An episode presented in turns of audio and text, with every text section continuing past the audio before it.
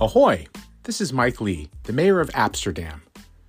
I've been an engineer for a long time, but recently I've noticed something strange. Even though I keep getting better at my job, it keeps getting harder to find work. I started asking around, and it turns out it's not just me.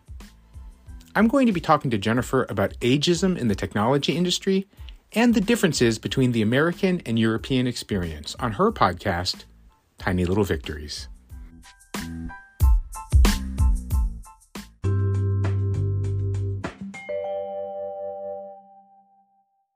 Okay, you know it's coming. Hey, friends, welcome back to Tiny Little Victories. I'm your host, Jennifer Kite Powell, and I'm so excited that you're here with us because this is the third to the last episode of season two. How about that? Season two. Yeah, I love my sound effects. I don't know why I haven't used them more. Anyway, we are going to be closing out season two, but we have three more episodes. Today's episode and then which I'm going to talk about a little bit later. And then the second to the last episode is with Dr. Brittany Lamb. And Dr. Lamb is an ER room doctor in Virginia, but through her experiences there and treating her own burnout, she began to create a network for dementia caregivers. And so it's really interesting of how she brought these two sides of her together. So she's going to talk a little bit about that. And the final episode is with Carl Forkel, who I call the Texas Denim King, all the way from Germany to Dallas, Texas. And he has such an interesting story. He actually went to school here at a military school in New Mexico when he was 15. And so he's a lot of really, really great stories about how he's always wanted to be a part of sort of this American manufacturing, sort of design, industry, but he didn't really know what that looked like. So he's got a great story to tell, and he does make these very gorgeous bespoke jeans that we're going to talk a little bit about. But before we do that, I'm going to tell you something I think is really exciting. We are taking a pause for summer, but we're only taking a pause because we're creating the best of season two on Tiny Little Victories. And it's going to be like a Graham Norton style. Yeah, yeah, I know it's going to be awesome uh, podcast where I have taken the top 10 episodes, highest ranking episodes of Tiny Little Victories, and I have put them all in a little blender and shuffled them all around. And then I've paired up each guest with another guest uh, that's going to be on the podcast. And then I'm going to be peppering them with questions that they have to answer on the spot. So hopefully it'll generate something funny, but also hopefully some conversation that we can get our heads around and um so yeah so it's gonna be it's gonna be funny it's gonna be fun. We're gonna like pretend like they're on little chairs like graham norton does everybody has a cocktail in their hand so that's what we're doing and that series starts on July 12th. So you're going to have to come back for that. It's summertime fun. And in the fall, we're going to start up season three. We already have 10 amazing guests lined up for season three. First of all, we have a female mountain climber who has done some free climbing at some of the highest peaks uh, around the world. I think that is going to be really interesting to talk to her. We have someone from IMDb who's going to give us the inside scoop. And we also have a pretty famous makeup artist from who does a lot of um, makeup and skincare for those Hollywood ladies. So I think we had a really nice mix of people that are going to be sharing their tiny little victories with us come fall. We'll be ready for that in the fall, right? Yeah, we'll totally be ready. So, anyway, sit back. All you got to do now is sit back, relax for this next episode called Lost in Translation with Mike Lee.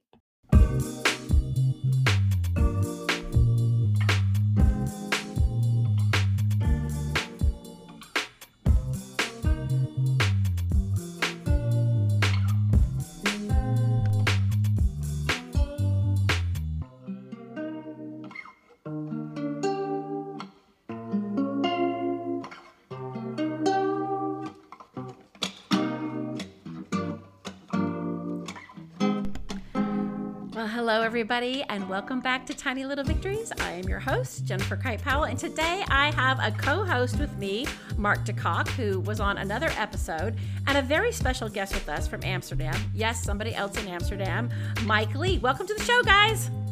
Hi. Hey. Great. Oh, hey. Yeah. Now, we don't know who that is. So the person that said hey is Mark de Kock, who is actually a Dutchman, and the person said hi is Mike Lee, who is an American living in the Netherlands. We're going to try this again. You ready? Mike, welcome to the show. Aloha.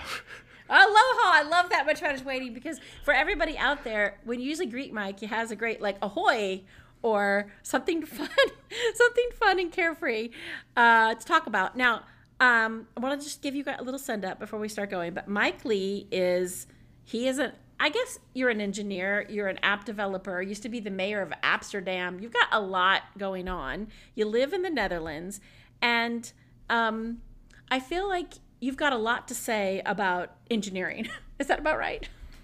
Yep, that's pretty much my life.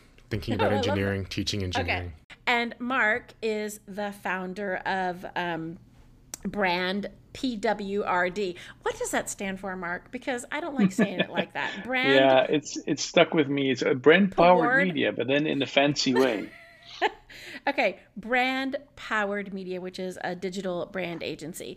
And the interesting thing about what was happening here, and Mark, you can maybe tell this story to lead into Mike, but Mark and I were talking from the last podcast, and then Mark thought, oh, I know this guy, Mike Lee. He's so interesting. And he's popped back up on my radar. But how did you two actually meet? Like, I guess I want to know how we all have come together.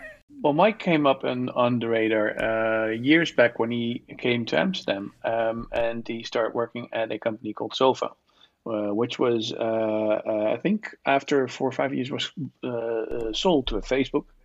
Um, and uh, the founders, uh, Koen Jorn, uh, are, are, friends of mine. Um, you mean like and, sofa, like you sit on a sofa? Yeah, but the company okay. was called Sofa, yeah.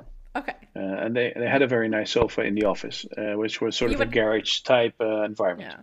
Well, you would have to if your name is Sofa. You would really literally yeah. have to have a mm-hmm. nice sofa in your office. And what did Sofa do?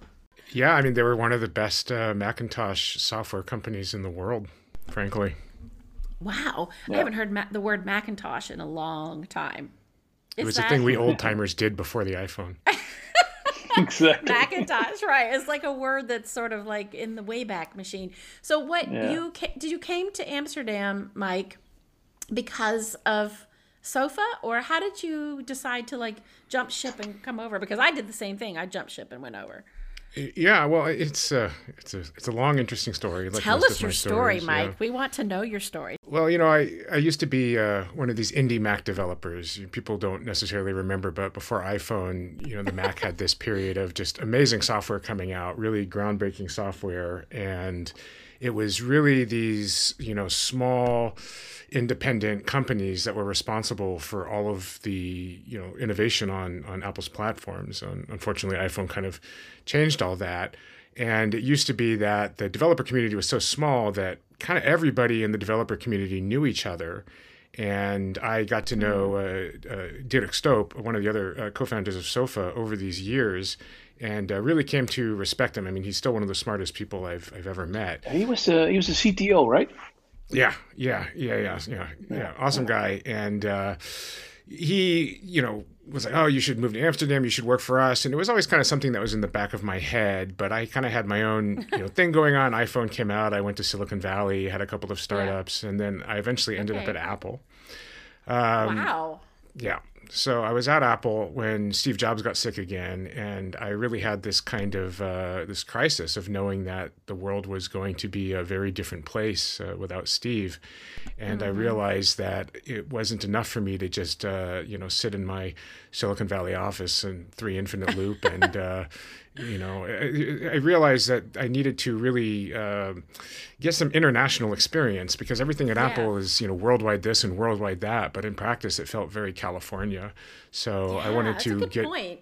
Yeah, I wanted to get as far from Silicon Valley as I could, uh, share my knowledge with others, and uh, gain some of that international experience. So I, I left the company. I did a year long world tour and uh, thought about all the places I could settle down, and ultimately decided that moving to Amsterdam and, and working with Sofa would be the way to go. Unfortunately, they were acquired by Facebook uh, a month after I oh. started. What? Yeah. One month after you started? Yeah, they met. Oh uh, they met. They met Zuck uh, a month after, and uh, two months later, they were all gone. But the initiative that we had started together, which was this idea, this Appsterdam, the idea was that I would sort of tempt all of my uh, all of my American network from being in the industry for so long to come over to Amsterdam, and then tempt everybody else in the world to come to Amsterdam to learn from them. And in doing so, we would be able to finally uh, jumpstart the the Dutch tech scene. And it's kind of what happened. It's just that once Sofa left, we ended up continuing it as a community led nonprofit, mm. and we've been doing it now for 12 years. So it's still a community-led nonprofit. So what was that in 2007 then, 2008, or where? What time frame are we talking about? 2011.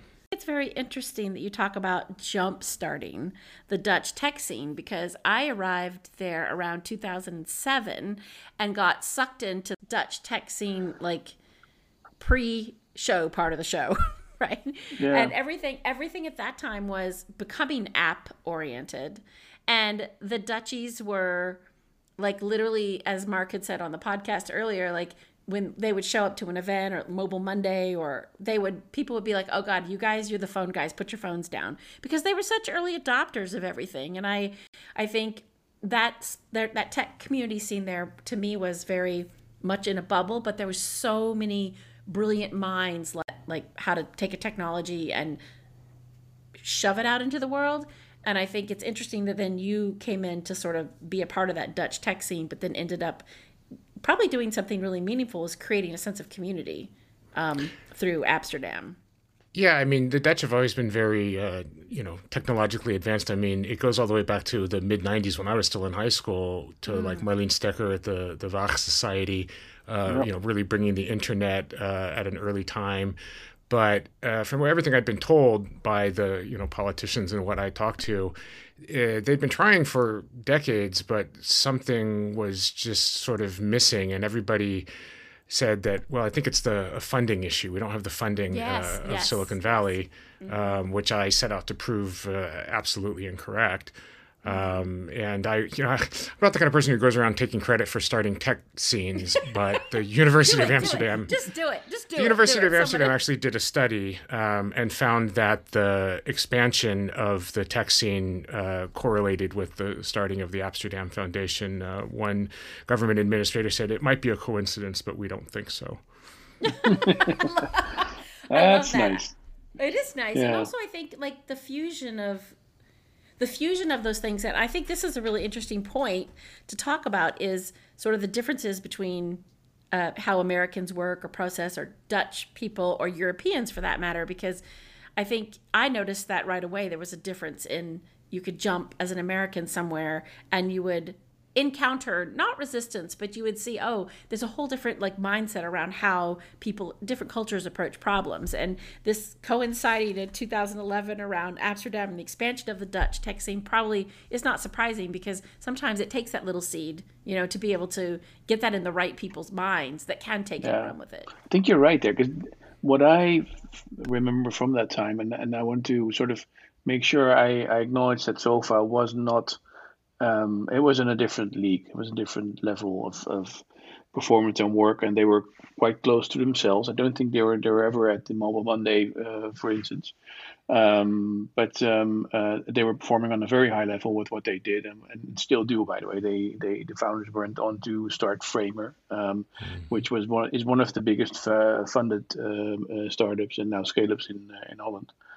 Um, but um, at that time, I think um, the Dutchies sort of uh, and and people involved in our in, in society uh, became aware of hey, there there is more we can do in scene, um, and they the, the eyes were opened that uh, it's not just limited to Silicon Valley um, and or any other area uh, we can start our own movement in that sense, and uh, mm-hmm. uh, and hopefully get more get get a part of the same valuation that uh, big ideas got in, in Silicon Valley, mm-hmm. which is still a hard thing to do, I think, um, uh, to be seen in the same league, uh, same valuation from from early points of starter scale up. And like we're looking at, we're really talking about 12 years now. So from 2011 to say 2021, in that 10 year period, Mike, what do you think has changed the most in terms of what you're seeing in the tech community in the Netherlands um, or in Europe for that matter, based on your journey? Well, I think it's like Mark was saying. Uh, when I first arrived, you know, you really had everybody waiting for either the government or for certain large corporations to get the party started, so to speak. And I think that that comes from having a functional government with well regulated industries, whereas Americans know better than to uh, wait for either the government or corporations. And so we're sort of used to doing things for ourselves. Yeah. And so we kind of, you know, we introduced this idea of, we as the community can do these things for each other. And so everything that people thought uh, was lacking from the scene, we started community led initiatives to do those things. And then once people saw that they could be done that way, then other people started doing the same thing. Sometimes, uh, you know, in copies of what we were doing, or sometimes, uh, you know, their own version of things. And we were very generous with the information. I, I told the people to be like gardeners, you know, don't don't go out there and, and try to own everything. Just go out there and, yeah. and, try to make things better for everybody. I think it's not long later that that um, some of the Dutch startups also started going into Y Combinator uh, co- uh, Combinator uh, programs uh, and uh, sort of got got bold um, and uh, and thought of uh, their idea is big enough to rule the world somehow. Um, and, uh, and Mike, I, am I'm, I'm sort of. What do you remember of that time? Uh, where the the movers that uh, are still doing stuff that's making impact?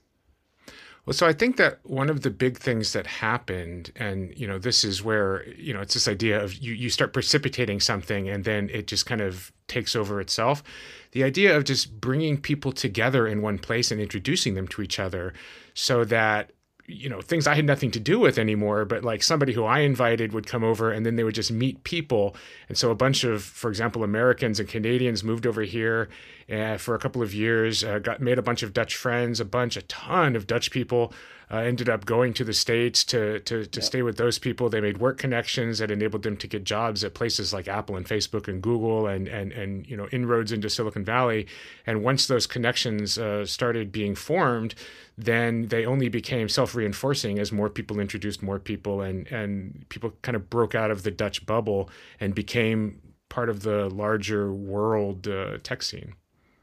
Do, do you think there is sort of uh, um, something that the Dutchies saw in what you, for instance, as an American, um, have learned to do or were sort of accustomed to do that they uh, adapted that or, or did it work in a different way?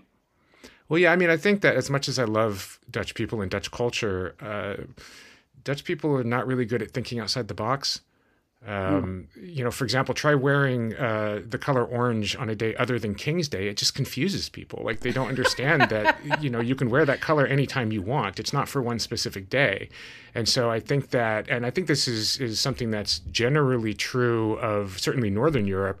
People are kind of afraid to be different and try different things. And so mm, if they totally. see somebody else do it, then all of a sudden it's not so strange anymore. And I found that for the first few years, I would get invited to a lot of meetings just to shoot my mouth off so that they could all be a little bit embarrassed and say, well, he's he's very rude, but the American makes a good point. And then that would allow them to say the things that they all wanted to say anyway. You That's know? Do I remember you being a being in a do I remember you uh, wearing a pirate's costume? Yes, yes, I've been known for uh, for wearing my my costumes. I, I said with to, the ahoy, with the ahoy pirate, that kind of goes hand in hand. Yeah, yeah, that's that's kind of part of it. And I, I, know, I just think, I think ahoy is, is very cheerful and yeah, it is uh, very cheerful. It is very cheerful, and I think also your point your point is really great. Like it's sort of they need the thin end of the wedge to loosen them up, right? Like you said, Mike, that once you can go in and be that person, that it does open the dam somewhat. It does, dam Amsterdam. we try not to open the dams. It's uh, I know, bad try not to open the dams. But but in this case, it's good, right? yeah, yeah, it's good to let let at least the the water flow a little differently sometimes. How do you feel like that affected how people created? Or maybe you know influenced their work in some way. Did did those things come into play? Did you witness that? Oh yeah, I mean, I always say Americans are a little bit too intense, a little too crazy, if you'll pardon the expression, and uh, Europeans in general and Dutch people certainly are a little bit too. Uh, they're a little bit too secure in their position. They're a little bit too calm. And so mm-hmm. what I found was if you you know if you bring a European audience and and an American audience together, uh, over time, you see the Americans starting to calm down and realizing you don't actually have to work 20 hours a day. In fact, it's probably better not to. And then, you yeah. know, Dutch people see uh, it is actually possible to work past five o'clock sometimes, you know? And so it's like you, you see people kind of reaching this middle. And I've always said it's not that the Dutch yeah. system is the best way or the American system is the best way. I think the best way is somewhere between the two. Yeah, I agree. Yeah, That's I agree really with profound. that. So if you've sort of, um, and I think you two qualify uh, very much uh, in that way, if you are, are able to um, dive a bit deeper into a different culture for a longer period of time, let's say you live abroad or you live in a different country for a few years, you sort of get to see the mirror, right? You get to see what is it that you thought were uh, is is reality and the way you do things, and how uh, how culture accepts you in in doing that, uh, and all of a sudden you realize, hey, maybe that's not the right way to do things. To to express yourself or to uh, communicate with people or uh, sort of accept uh, someone else uh, might be uh, smarter than you. And then I re- remember a conversation with someone, and they, they asked me, "How how are you? how do you think I'm doing?" And I, the only thing I could say is, well, if you don't know what you don't know, how can you say that you are good? Hmm. Um, and I think that's sort of where you you you've referenced to Mike uh, the Dutch can be very confident. They can say things, you have to do this, where they actually should say, you might consider this, and there, there is, and explain why, uh, instead of making that bold statement, and then also listen uh, to the other opinion, and that it might be not the best solution. Mm. Yeah, I think both yeah. sides could afford to learn that lesson. Yeah, true. Yeah. I really liked what you said about, you know, the differences between and after a certain period of time, like the Americans calm down and the Dutch sort of ramp up. And it's really a perfect example of the beauty and the value of getting different cultures together instead of staying so isolated, like you had said in your little box in Silicon Valley. Because, you know, even even for me in the line of work that I did when I was there, I I did find myself calming down a little bit, um, but also absorbing some of that like cultural um, value. And I, I, you know, I worked in Sweden and Denmark and Finland. So different again. Like bringing in all this different energy really does change how you work and how you relate to people. Even to this day, for me, even to this day, I do tend to prefer working with Europeans over Americans, if I could be candid. But because because you just become to think like them a little bit, so you understand them a little bit more. That's definitely true, um, and I think that the more the more you learn and the more experience you get, the more you come to appreciate the sort of sometimes uh, sober way that Europeans will look at things versus the very uh, imaginative way Americans tend to look at things. if you were to to describe the way innovation works for you, Mike, uh, I used to think of of uh, innovation in making steps, making bold choices, going uh, uh, uh change things around in a big way. And then I lived in Switzerland for a while, and I saw they made steps every sort of every month and every year, and it, uh, always the same small steps. But they went ahead as well, and they really do innovate quite a big way. So if you look at your sort of years in in US um, and how uh, things are going in in Europe, could you reflect on that? Yeah, I mean, I think that that's really true. Um, it's it's just a matter of you know how are you how are you getting up the the mountain? Are you you know running up and jumping and, and missing and sliding back down, or are you just sort of taking it step by step? And and both ways will get there eventually. Although maybe one way gives you a bit more damage. Um, I think that when I think about how innovation should work anyway, I think that the big mistake that people tend to make is they just come to they, they come up with things in their imagination and then they try to bring them to market um, and expect them to hit and are often disappointed. And I say that what you really need to do is look at what people are already doing and look at how to to make that better. Like when I was a kid, I learned that you know invention is coming up with things out of whole cloth, but innovation is improving things that already exist. As an engineer, I have understand I've come to understand that the world is created out of workflows and that those workflows cost time and money. And if you can increase the you know the workflow efficiency so that it takes less time and less money. First of all it's a great way of making money but second of all you end up having these really kind of gradual effects which build up over time. I think that the american idea of doing things uh, you know explosively and then kind of picking up the pieces it works but it also leaves a lot of damage in its wake whereas taking a more uh, incremental approach um, I think ultimately uh, gets you to the same place, but it, it, gets you there a lot calmer. But you have to be willing to take that approach, and you have to be willing to actually look at the problem that you're trying to solve and solve it from first principles instead of just doing what's always been done before, which I think is the mistake that Europeans tend to make. I feel like the tech world is full of ageism today. Yeah, I think ironically, the more experience I get, the harder it gets for me to find work. Um, and I think that that's that amazes me. How is that possible? Like, I think it manifests itself in a lot of different ways. And I mean, I think that there is a lot of ageism in the industry, but I don't think it is the way that people might imagine it to be because mm. I think that people imagine that they look at you and they say, oh, no, you're too old.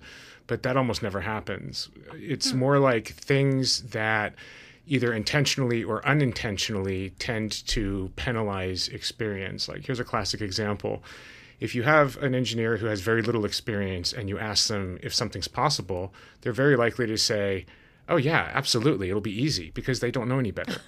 right. But right. if you ask the experienced engineer who's been doing it for 30 years if it's possible, they're going to say, "Well, I got to tell you, it's going to be really difficult. There's going to be some regulatory mm. issues. Mm. There's some liability things you have to deal with here. Uh, there's a lot of gotchas, and at a certain point, somebody who really just wants to get the thing built is going to say, "This guy's harshing my mellow." I don't, yeah, I don't, I don't yeah, want to work with this person. I, I, I, want, I want this person who's selling me a, a load of crap because that, that crap is appealing. That's that's kind of scary to me because it makes you think: Do you keep your mouth shut? Do you just act like that other dumb person? Which means you're not being your authentic self and you're not bringing the authentic values to the job. Like, did you have to change your LinkedIn profile when you started re-looking for work? I really did. Uh, my first, you know, I would say a month of looking for work was an absolute disaster. I couldn't even Ugh. get somebody to give me an interview. And I knew that I had more experience than anyone they were they were talking to, and so I ended up yeah. having to sort of like uh, leave the world of engineering and turn to the world of like resume writing. And what ultimately became effective for me is I started lying on my resume about how much experience I had. Oh, you had to dumb yourself down. I had to dumb myself way down. I had to. I had to. I went from having 26 plus years of experience to 16 years of experience, which is all I think most people could actually prove. Which yeah, is especially dangerous in engineering because when we dilute ourselves in engineering, really, really bad things can happen. Very expensive mistakes yeah. can yeah. be made. Yes, yes. Hey, listen, since you live in the Netherlands, I'm going to take this conversation in a different direction. And Mark knows this, but um, what is your favorite thing to eat that's Dutch because every person I talk to, we always get on the subject of Dutch food. And since you are every every everybody, everybody, including the president of Freedom Internet. So no one's exempt from this conversation about Dutch food. What is your favorite Dutch food? Oh man, it, that's so difficult. There are so many things to choose from. Okay, you can choose. You can choose one that you absolutely love, like you're going to eat all the time, and maybe a couple that you just are your go tos. Like well, uh, let me put it this way. What happens is, I like when I first moved here, the fries, right? Like I hated mayonnaise when I moved here, and now I eat mayonnaise yeah. all the time. Right? Oh, okay. Or like the, the peanut time. sauce and the mayonnaise are just like together because that means war, right? Uh, yeah. Orla. Yeah, yeah, yeah. So this is funny because it's like Dutch people don't even think about this. Because I asked somebody once, I said, "Is it called patatjes oorlog because the mayonnaise represents the Dutch and the peanut sauce represents Indonesia, and like the onions on top are like the shrapnel?" And they're like, "Oh my god, I never thought about it." no. That is so. Oh my god, that's so true. Is this true, Mark? No, not that I know. but is it? But why? What? Why do they call it war? Why is it? Because the peanut sauce and the mayonnaise, and I always had them leave off the onions, so I had no shrapnel in my frites. Um, but I love that analogy. Um, but now, I do you eat that all the time now, right? You eat the peanut sauce and the mayonnaise together on the food. I mean, I did for years, but it's like now, if I if I'm really trying to think about like what is my favorite Dutch food right now, it's probably stamppot. You know, which is basically just like mashed potatoes and gravy. But man, in okay. the winter time when it's cold like the weather yeah. today, man, I'm craving some stamppot. Yeah. But also going and to bitterballs. and just like uh, yeah, a bitterball, and I love those. I love those. Yeah, we had a lot of those in my time there. Anything else, uh, Mike? That any other food? Well, I, I mean, I, so on the food subject, I, I, will just say there aren't that many. There aren't that many like traditional Dutch foods. I think we've kind of named them all, um, and I've had my love affair with all of them at one time or another. Like bitterballs were like the first thing that yeah. I, I so fell in love with before I moved here. Right. Um, and oliebollen, oliebollen, I love. Oliebollen are very good, but I've become very picky about the oliebollen. Yeah, okay. Uh, so like for me, it's like they, they have to be fresh, and so like this is going to sound super weird, but if you're from here, you know, I, I for some reason the oliebollen stand in front of Townsend from Oosdorp just has like the mm-hmm. best everything. I think it must be the turnover. I don't know what it is, but yeah, that's but, cool. That's cool. Yeah. Um, uh, and also, what about like under my favorite thing to do there was to go to like a pannenkoeken house, you know, or like a poffertjes house where the, you have to sit up really straight because those little benches are so straight. Like, oh my god, these are you, can't like lean over and eat. You're like because the benches are tiny. I'm obsessed with those, just obsessed. And recently, they've just come to the states. Like all of a sudden, you see poffertjes everywhere, mm-hmm. and you're like, how? What? No, how is this happening? Okay. waffle was another thing. Yeah. Yeah. This is the one thing that I love as much now as I did the day I moved here, and that is the crunchy speculoos pasta. Right, mm. you can get the smooth stuff in the states, but the crunchy stuff, and and you know, speculoos mm-hmm. is like that that kind of famous like cinnamon cookie. I think they're called Biscoff in the yeah. states, right? Yeah. And then and then you crunch that up like it's a peanut butter, and yeah. then that calls speculoos pasta, uh, pasta just meaning paste, and the, yeah. the crunchy version of that, man, if I'm not careful, I will just eat a jar of it. In fact, it's on sale at Albert Heijn. I think I might go get some right now. Okay, you see, you see what I'm saying? Like, this is the only culture of people. And if you go back, you were not going to probably listen to all these, but every single Dutch person on this podcast talks about food. And then when you start talking about it, uh, you get exactly what you. Oh, you go, oh man, the speculoos, the crunch. You get into it because it's so unique. You know, just, I, it's getting travel, so much better. Oh, okay. I love that. I love that. And when I used to come back before I lived over there, I used to go to Albert Heijn before I would fly back, and I would pack my suitcase full of De Ruijter sp- chocolate sprinkles, like oh, yeah. and and poffertjes mix. And I bought a poffertjes pan, pan a cake, a pan, poffertjes pan. I mean, you could that's like a murder weapon. That thing you could literally kill somebody. It's they're so heavy, like all cast iron. And I thought I was so cool. I literally thought I was the coolest person in America because I. So for anybody that doesn't know what poffertjes is, it's a mini pancakes.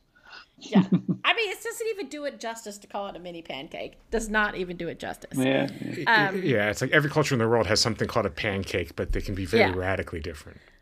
Yeah, yeah, and the pannenkoeken also I think are different. They're just really big. They're filled with. I describe it as delicious. a crepe pizza. Oh, that's yeah. a great mm. way to describe that. That's a great way to describe that. Okay, are there any topics, any other things that we would love to cover and share with the world? Chose Amsterdam, and I love that you did because it sounds like you love the country and you've like invested in what's happening to it, it politically, techni- technically. Um, and I love that because I think that means you become part of the fabric of a country. And mm. um, I think that's really beautiful. And congratulations to you for making that happen. I think the country obviously will benefit from your passion because you have a lot of it. And if you don't have it, have passion, you might as well just pack it up and head home. That's true. Yeah, no, yeah. I, I, I love the city. I love the country. And every time yeah. I leave, and I think, oh, maybe other places are good. But then when I come back and I, and I look down at this country from the air, it is just the most beautiful, it is. well organized country. Like yeah. the infrastructure, so it just makes me so happy. Yeah, and I think that a lot of people don't have that, and I think that that is one of the beautiful things about the Netherlands. I'm also passionately in love with the country and the people, uh, having lived there a long time and knowing them. And I think they brought a lot to my life. And I'm grateful for every single person that has taken me in and taught me something and told me, you know, taught me how to ride a bike the right way. Thank you Mike, so much for taking the time and coming to share, you know, what's happening with you and what you want to be doing. And we're going to put for everybody who's looking for an engineer and does not want a dumbed down person working for them, please check the notes out. You can look for what Mike is doing. You can hire Mike. And also, if you're a brand or an agency or just someone that wants a fantastic agency that's going to care about you and care about your brand and do things the right way, you got to go to Mark. You got to go for brand powered uh, media. Powered. I was getting there. Brand powered media. I think you need to work on that name. Okay. Yeah. Brand powered media. And um, I'll put all of this in the notes. Thank you guys so much for taking the time. I know it's late over there. So. Oh, thanks so much. I had a really great time. Yeah, me too.